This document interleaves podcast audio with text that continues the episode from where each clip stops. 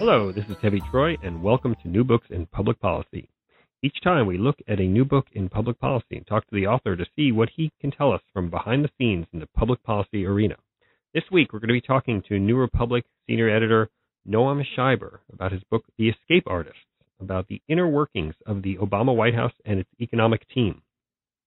He has all kinds of hair-raising stories in there about dysfunction among the different economic aides, and we're going to talk to Noam about how he came up with all the information that he found, and what it says about economic policy at the highest levels in the American government. Noam Scheiber, welcome to New Books in Public Policy. Thanks for having me. It's good to have you as well. Uh, first question, as I always ask, is who are you and how did you come to write this interesting book? Well, I'm a, a, senior editor at the New Republic, uh, left of center political magazine here in Washington.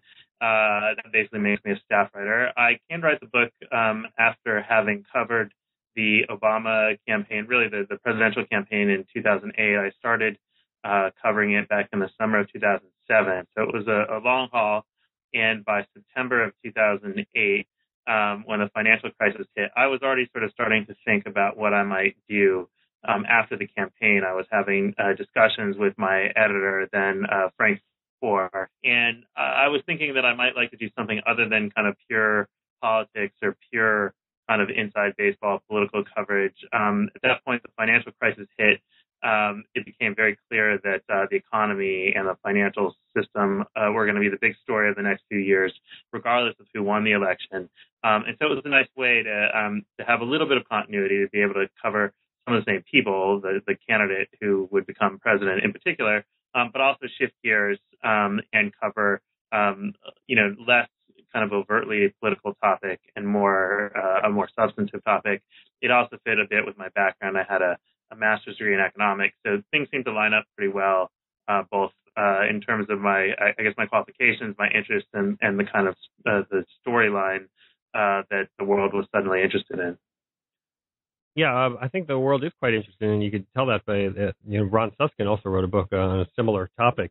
And the one thing that really struck me in reading both your book and his book is uh, this, this notion that the world, meaning the financial world, both Wall Street and Washington, seem to be run by tennis-playing Jews. You know, uh, uh-huh, Summers yeah. and and Gene Sperling and Alan Krueger, and they all play right. tennis together, and they go back and forth between Washington and Wall Street. Do you have that sense as well? And what does that say about our financial system and our Washington system? Um, yes, it's funny. I actually wrote a piece for the New Republic about the tennis playing among our senior economic uh, officials, uh, Larry Summers, Gene Sperling, as you say, but also Tim Geithner is part of this group. They uh, attend, uh, a lot of these guys attend tennis camp in St. Petersburg, Florida, um, every year uh, for a couple of days. The Nick Bollettieri Tennis Academy, the famous Andre Agassi uh, trainer. Um, look, it is clearly um, a rarefied universe, small group of people who know one another.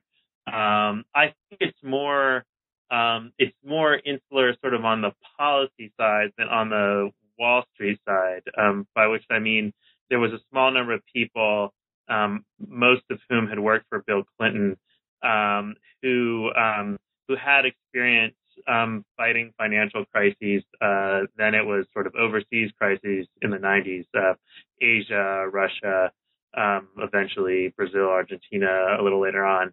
Um, and um, and when Barack Obama took over uh, as as president elect first, and then as president, um, he decided that um, he wanted people who had you know direct experience in dealing with these crises, and that just turned out to include a, a pretty narrow uh, universe of people.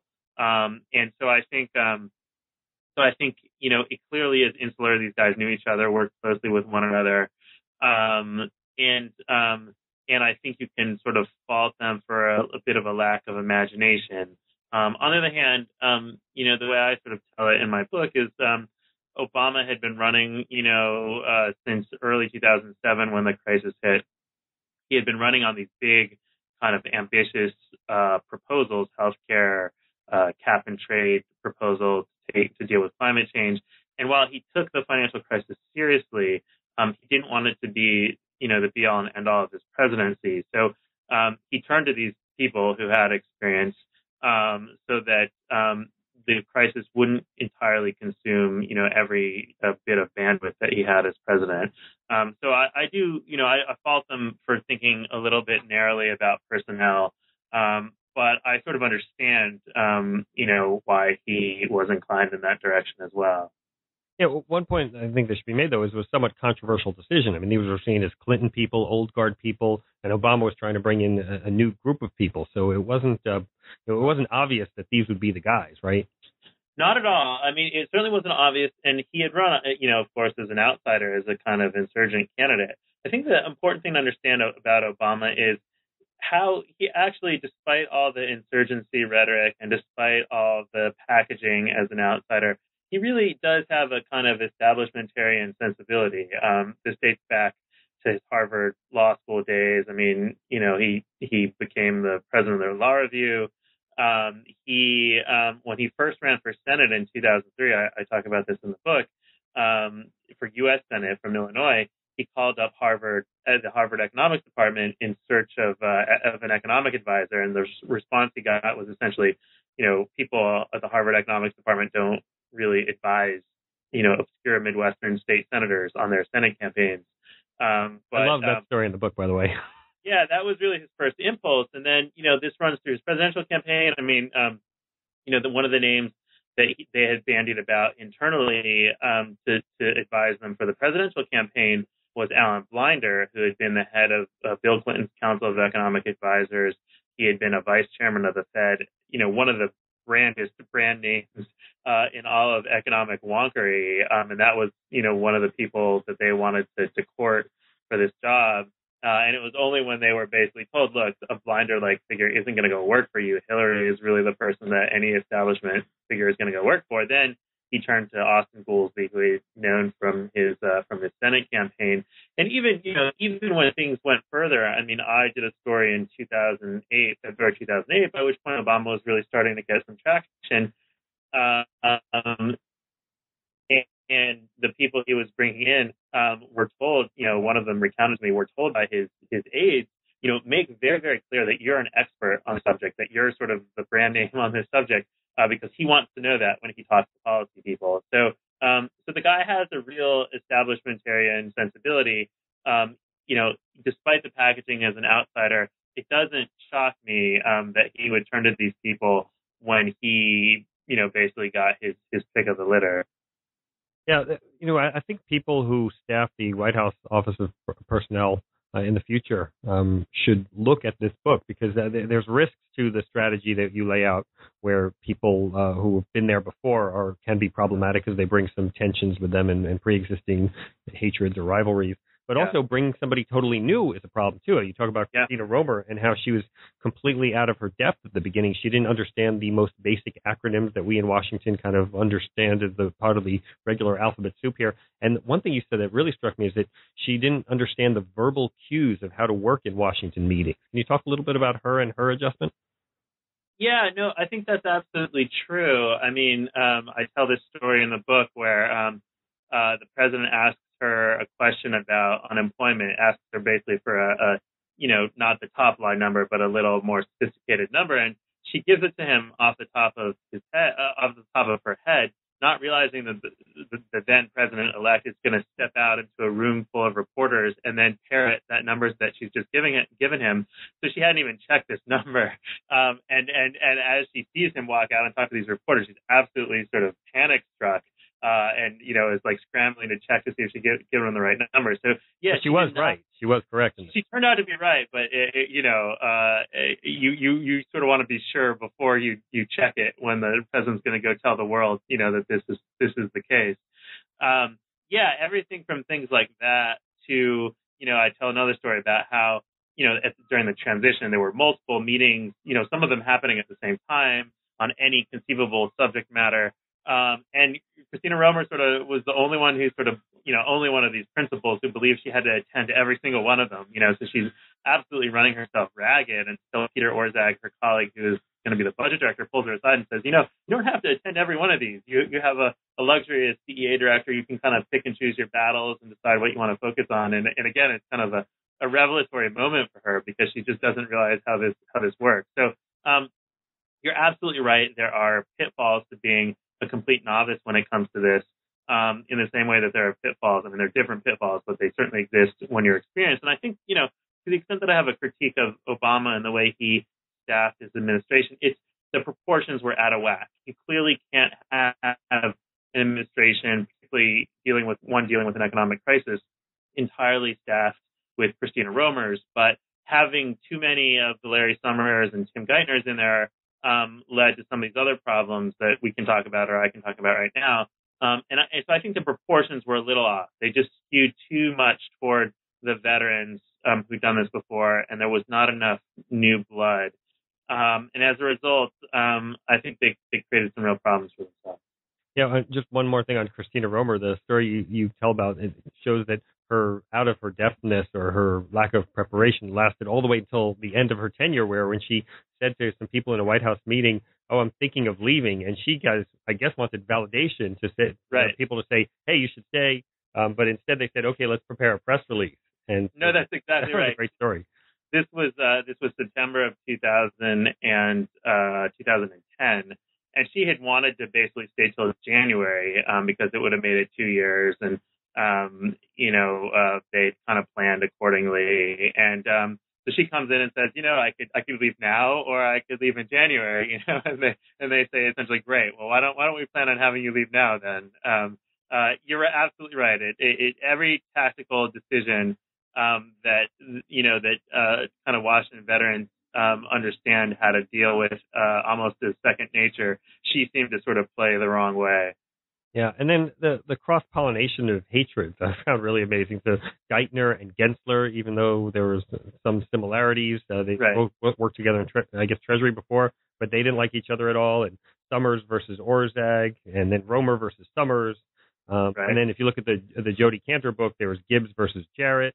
Um, right. Would you say this White House? Can you talk a little bit about these cross-pollinated hatreds, and would you say that this White House is a little more watch your back than your average White House?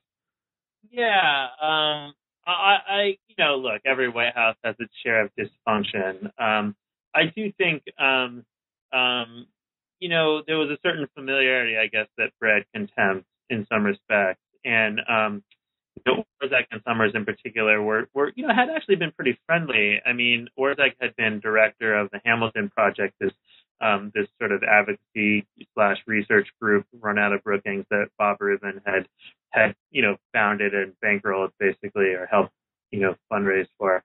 Um, they had worked together. They had you know co-written papers um, when Orszag was the director, um, but um, you know they immediately sensed that um, they would be rivals. Uh, you know, Summers, as part of his deal with Rahm Emanuel, the chief of staff, um, basically um, wanted every prerogative that was accorded to the national security advisor to, to flow to him in the economic sphere. Um, so anything that had remote um, relevance to economics, he wanted to flow through his office. And of course, the budget is, um, you know, an economic, uh, you know, a big economic project, and and Orszag immediately sensed that Summers was going to try to poach on his terrain and wanted to protect it as much as possible. So this proved to be a, a huge source of tension from the very beginning. Um, you know, whenever Summer people from Summers' office would call OMB um, and, and, try to, you know, solicit information, um, OMB would get very defensive to the point where um, Orszag had his chief of staff, uh, I'm sorry, had every aide refer these calls to his chief of staff just so they could keep track of the outflow of information to the NEC. Um, it got to be a very contentious, uh, contentious situation, and I think it was just because, um, you know, part, partly there were some ideological differences, but really it was, um, it was um, two guys um, who were very bright, um, who, who both basically felt like they were capable of, of running the show, and they sort of, sort of acutely felt uh, and we're acutely aware of any kind of uh, of kind of wandering of the other person into their terrain. Um, and in a way, um, uh, it was more awkward because because they had known each other for so long and they had mutual friends who, in many cases, were working for the other side. You know, people sort of felt like, um, you know, it's almost like when mom and dad are fighting, um, and you're the child. You know, you you almost feel it more acutely because you're suddenly forced to choose a side, um, and you're you're forced to choose between people that you have relationships with. So it got it got very um, very sort of raw as a result of of all these cross cutting relationships that preceded the administration. You talk a lot about Larry Summers and about his childhood and his upbringing. And there's one thing where where you talk about how he thinks if he applies his mind to anything, he can be the best at it, the debate club and stuff like that. And then he plays some guy who's a top chess player. And I wasn't even quite sure what happened in that chess match. You had a quote from the the chess player who I guess beat him, who just said he yes. much of a match. But uh, what, what, what happened there? Yeah, so Summers does have a tendency, you know, he's a brilliant guy clearly, but does have a tendency to overestimate his own ability, particularly when he's kind of coming fresh into something. You know, there's a, a an area where he's a novice.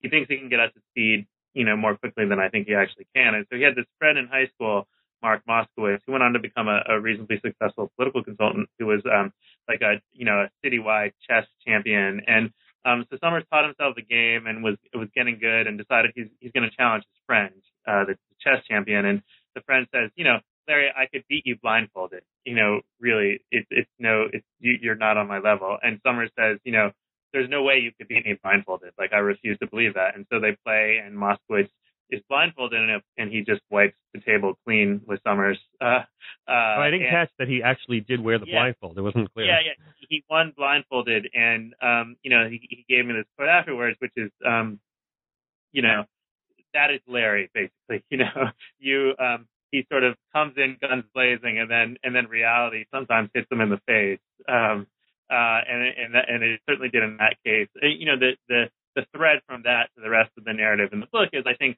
Summers often overestimated his own tactical and political savvy uh, when it came to navigating Washington.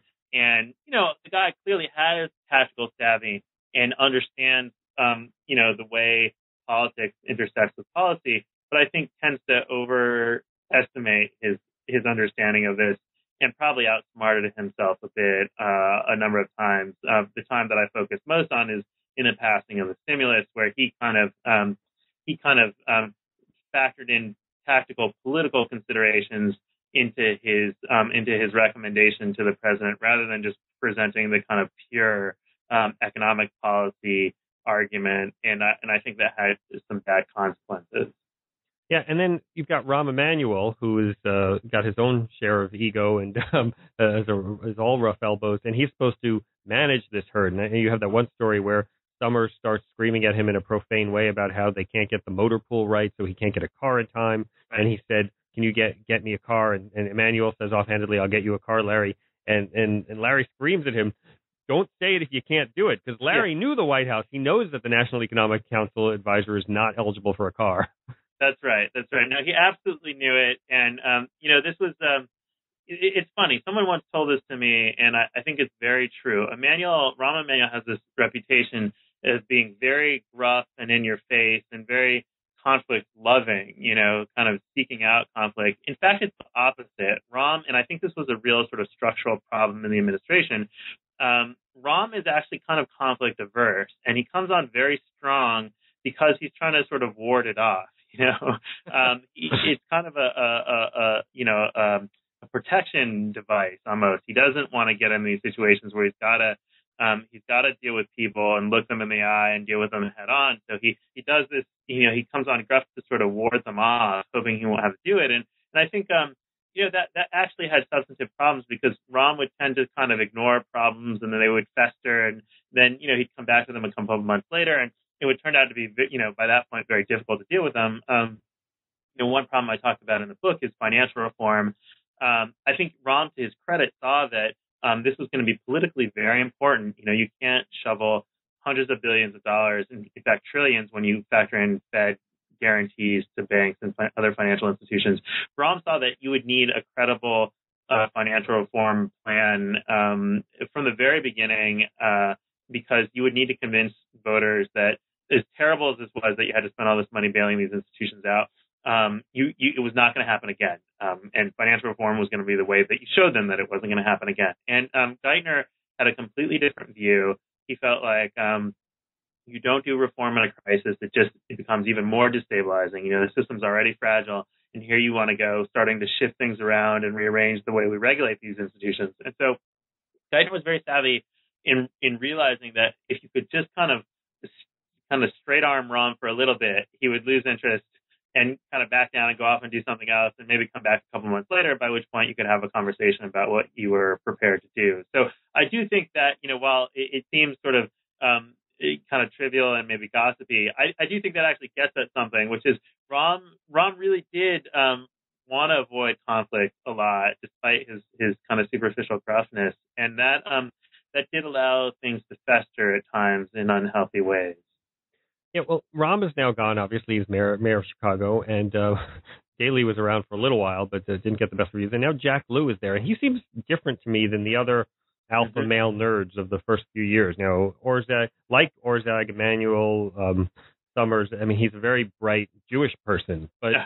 he's different. Is that he doesn't seem to be the same kind of chest beater? Is that a would that be a right analysis? You think?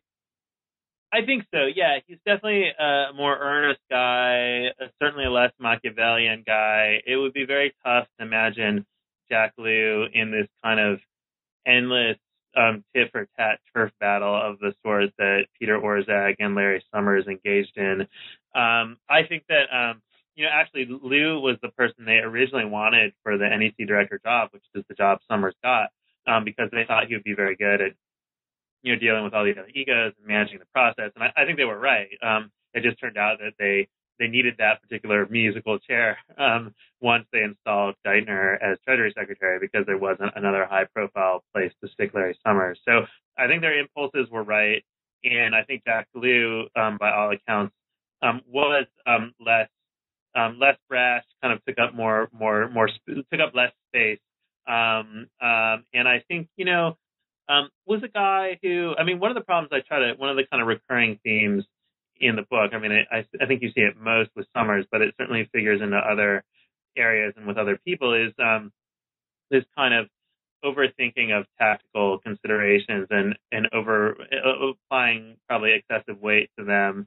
And it's ironic because he's now chief of staff, which is a very political position. But I think um, Lew is someone who's who's less that way. I mean, he's more earnest and more of a wonk, um, and um, by which I don't mean kind of substantively more capable. I mean these other guys were very capable substantively, but he's more of a kind of substantive purist.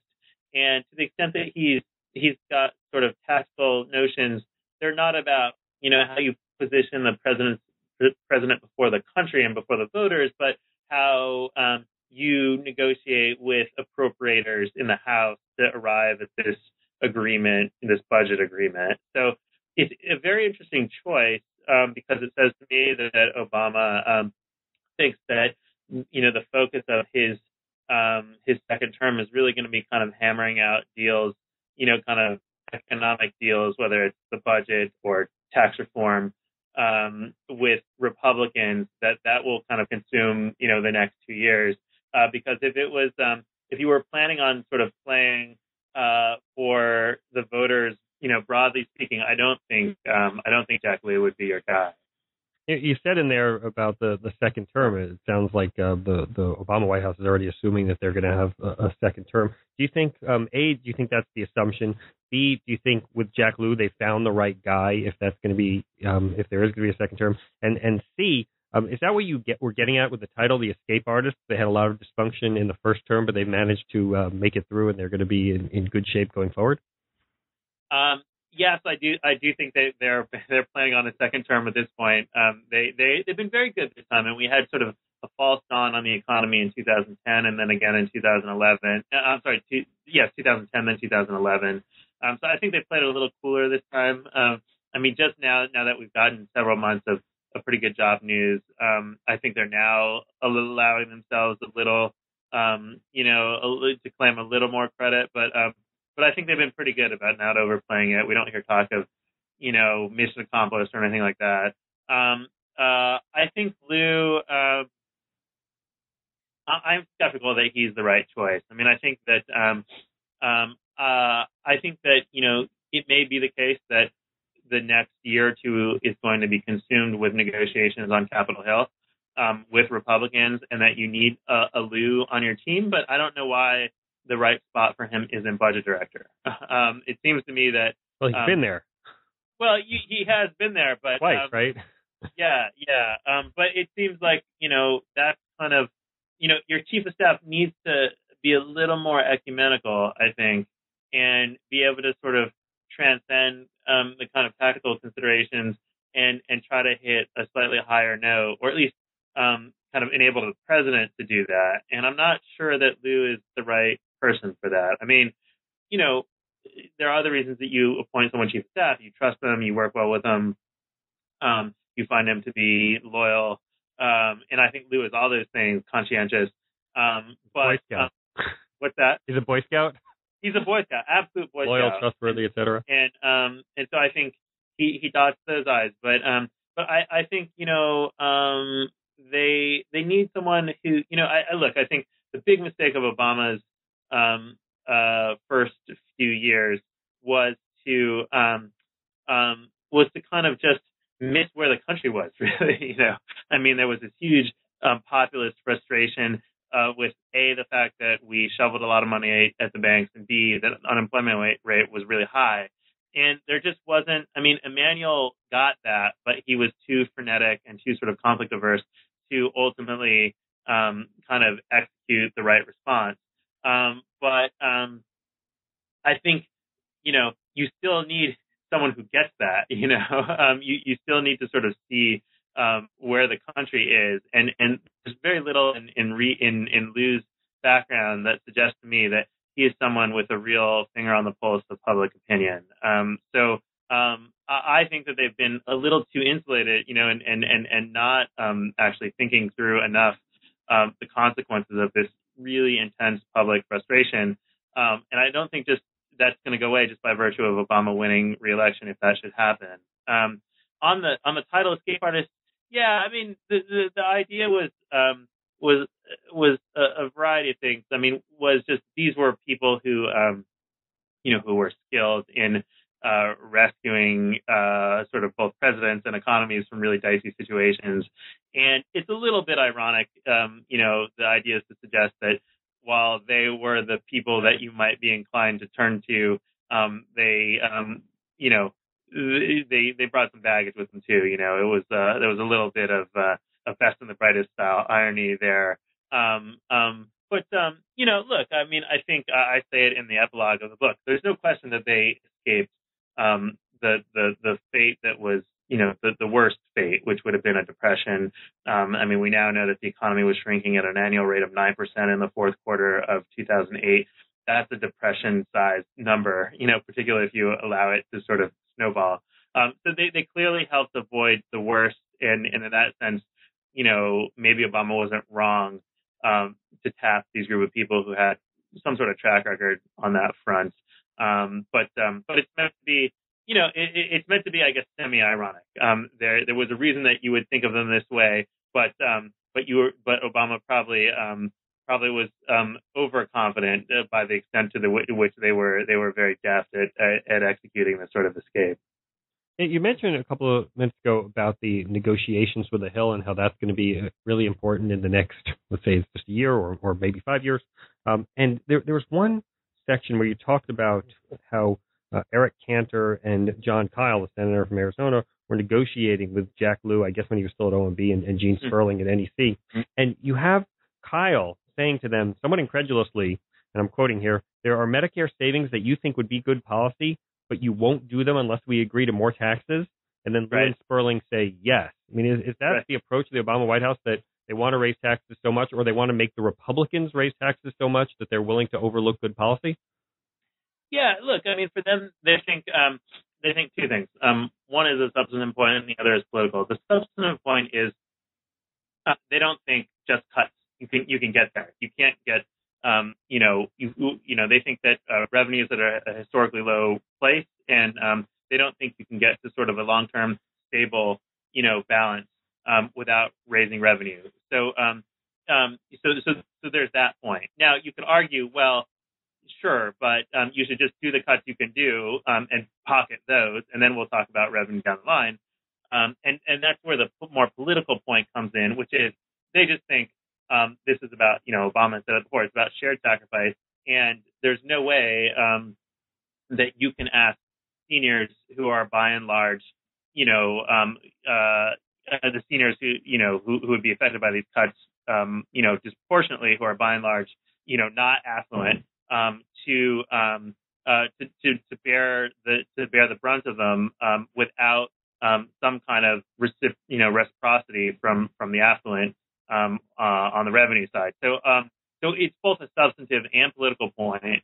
Um, but, um, uh, but I think the, um, the political point, you know, I, I did kind of make it with a lowercase p rather than a capital P. It was more by political, I mean just a, a almost a shared sense of fairness rather than, uh, or a sense of shared fairness, uh, shared sacrifice rather than um, something that you know they felt like um, they were going to appeal to this or that particular constituency by by um, you know holding the line on that. Um, it, it really was. Um, you know, I, I describe another scene in the book um, where um, these negotiators come back to Obama and they're sort of um, they they don't yet uh, and they turn out to be wrong. They don't yet know they're going to get this deal, but they describe, you know, if things continue along this trajectory in their negotiations with Cantor and Kyl, maybe they'll be able to get some kind of deal where they close these, um, they eliminate these tax breaks for oil and gas companies um, in exchange for doing something on Medicare.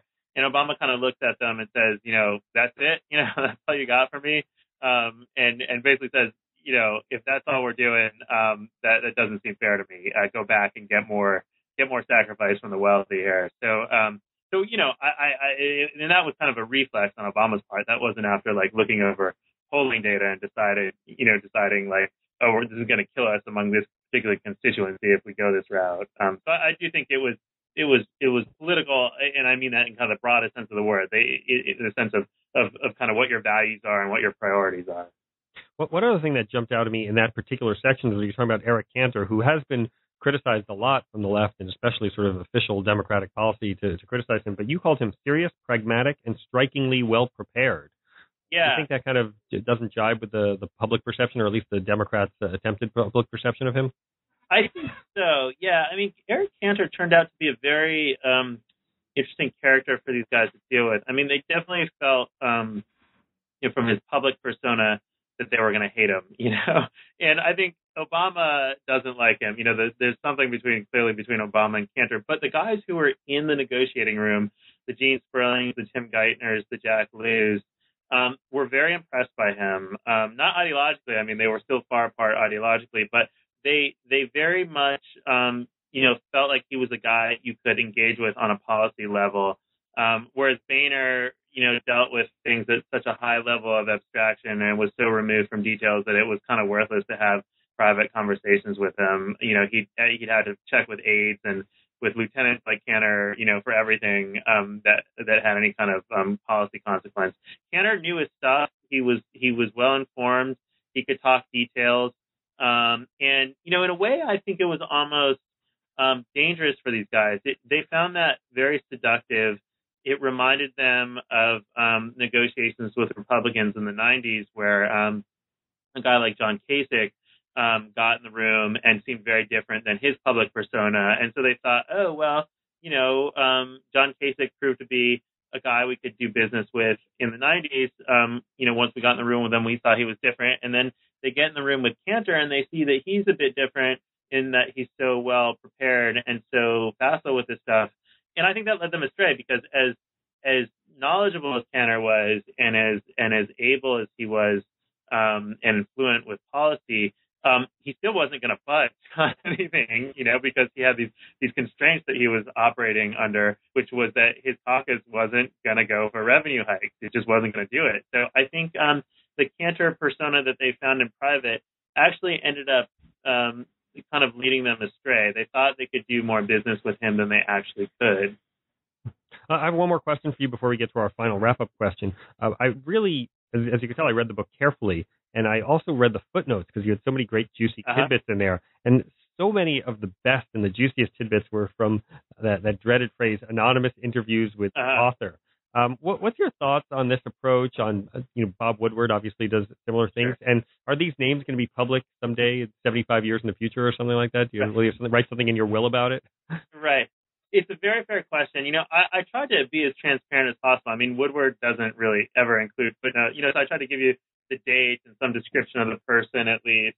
Um, and you know, beyond that, I, I did go to people and and try to get them on the record. You know, so you'll notice, you know, there's some, you know, Peter Orszag on the record quotes and Christy Romer and Larry Summers has one and there's some Geithner quotes. So I, I did whenever possible try to get these guys on the record.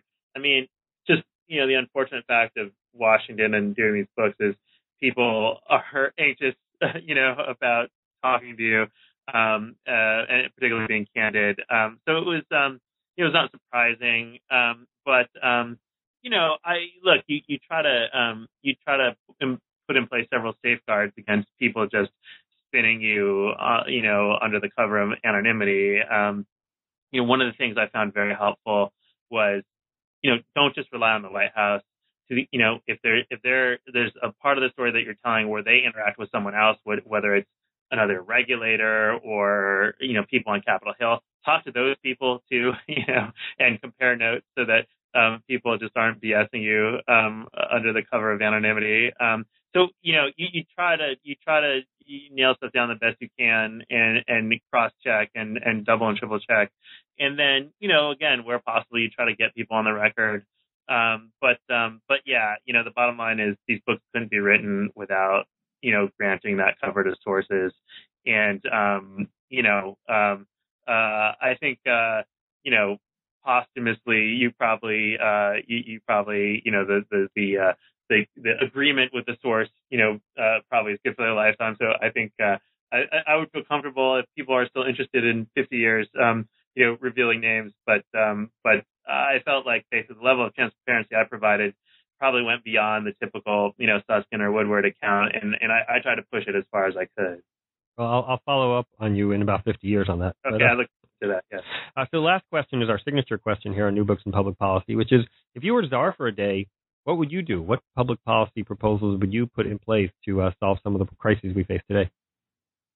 Um, I think the biggest thing I do, you know, I've heard uh, there's been sort of discussion about this recently. Uh, I think it would be uh, carbon tax, um, and I would, you know, this got a, a, lot of buzz. I think a couple years ago. I think some of my colleagues have talked about it too more recently. But you know, I think you, um, I think you impose a carbon tax and then lower payroll tax to make it wash out for workers who would be hit disproportionately hard by that. Um, I mean, I'm um, fanatically um, anxious about global warming, um, and uh, I really do think it's an existential crisis, and it's one that we're incredibly late in um, in in getting to. As someone with some economics background, um, the logic of this is just it's unassailable. I mean, there's this huge externality on carbon that um, that no one um, factors in when they purchase it or produce it, uh, or pr- produce energy, um, of which carbon is a byproduct. So,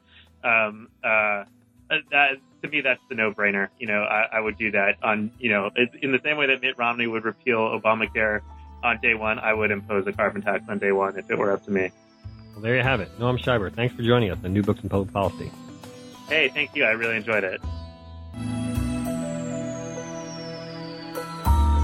I hope you've enjoyed this podcast with Noam Scheiber, author of The Escape Artist. As you can tell from the podcast, there are a number of very strong personalities inside the Obama White House, and especially on the Obama economic team. They don't always get along, and their internal struggles are not always to the benefit of the country. Anyway, I hope you enjoyed the podcast. I hope you continue to listen in the future. And as always, my recommendation to you is to keep reading.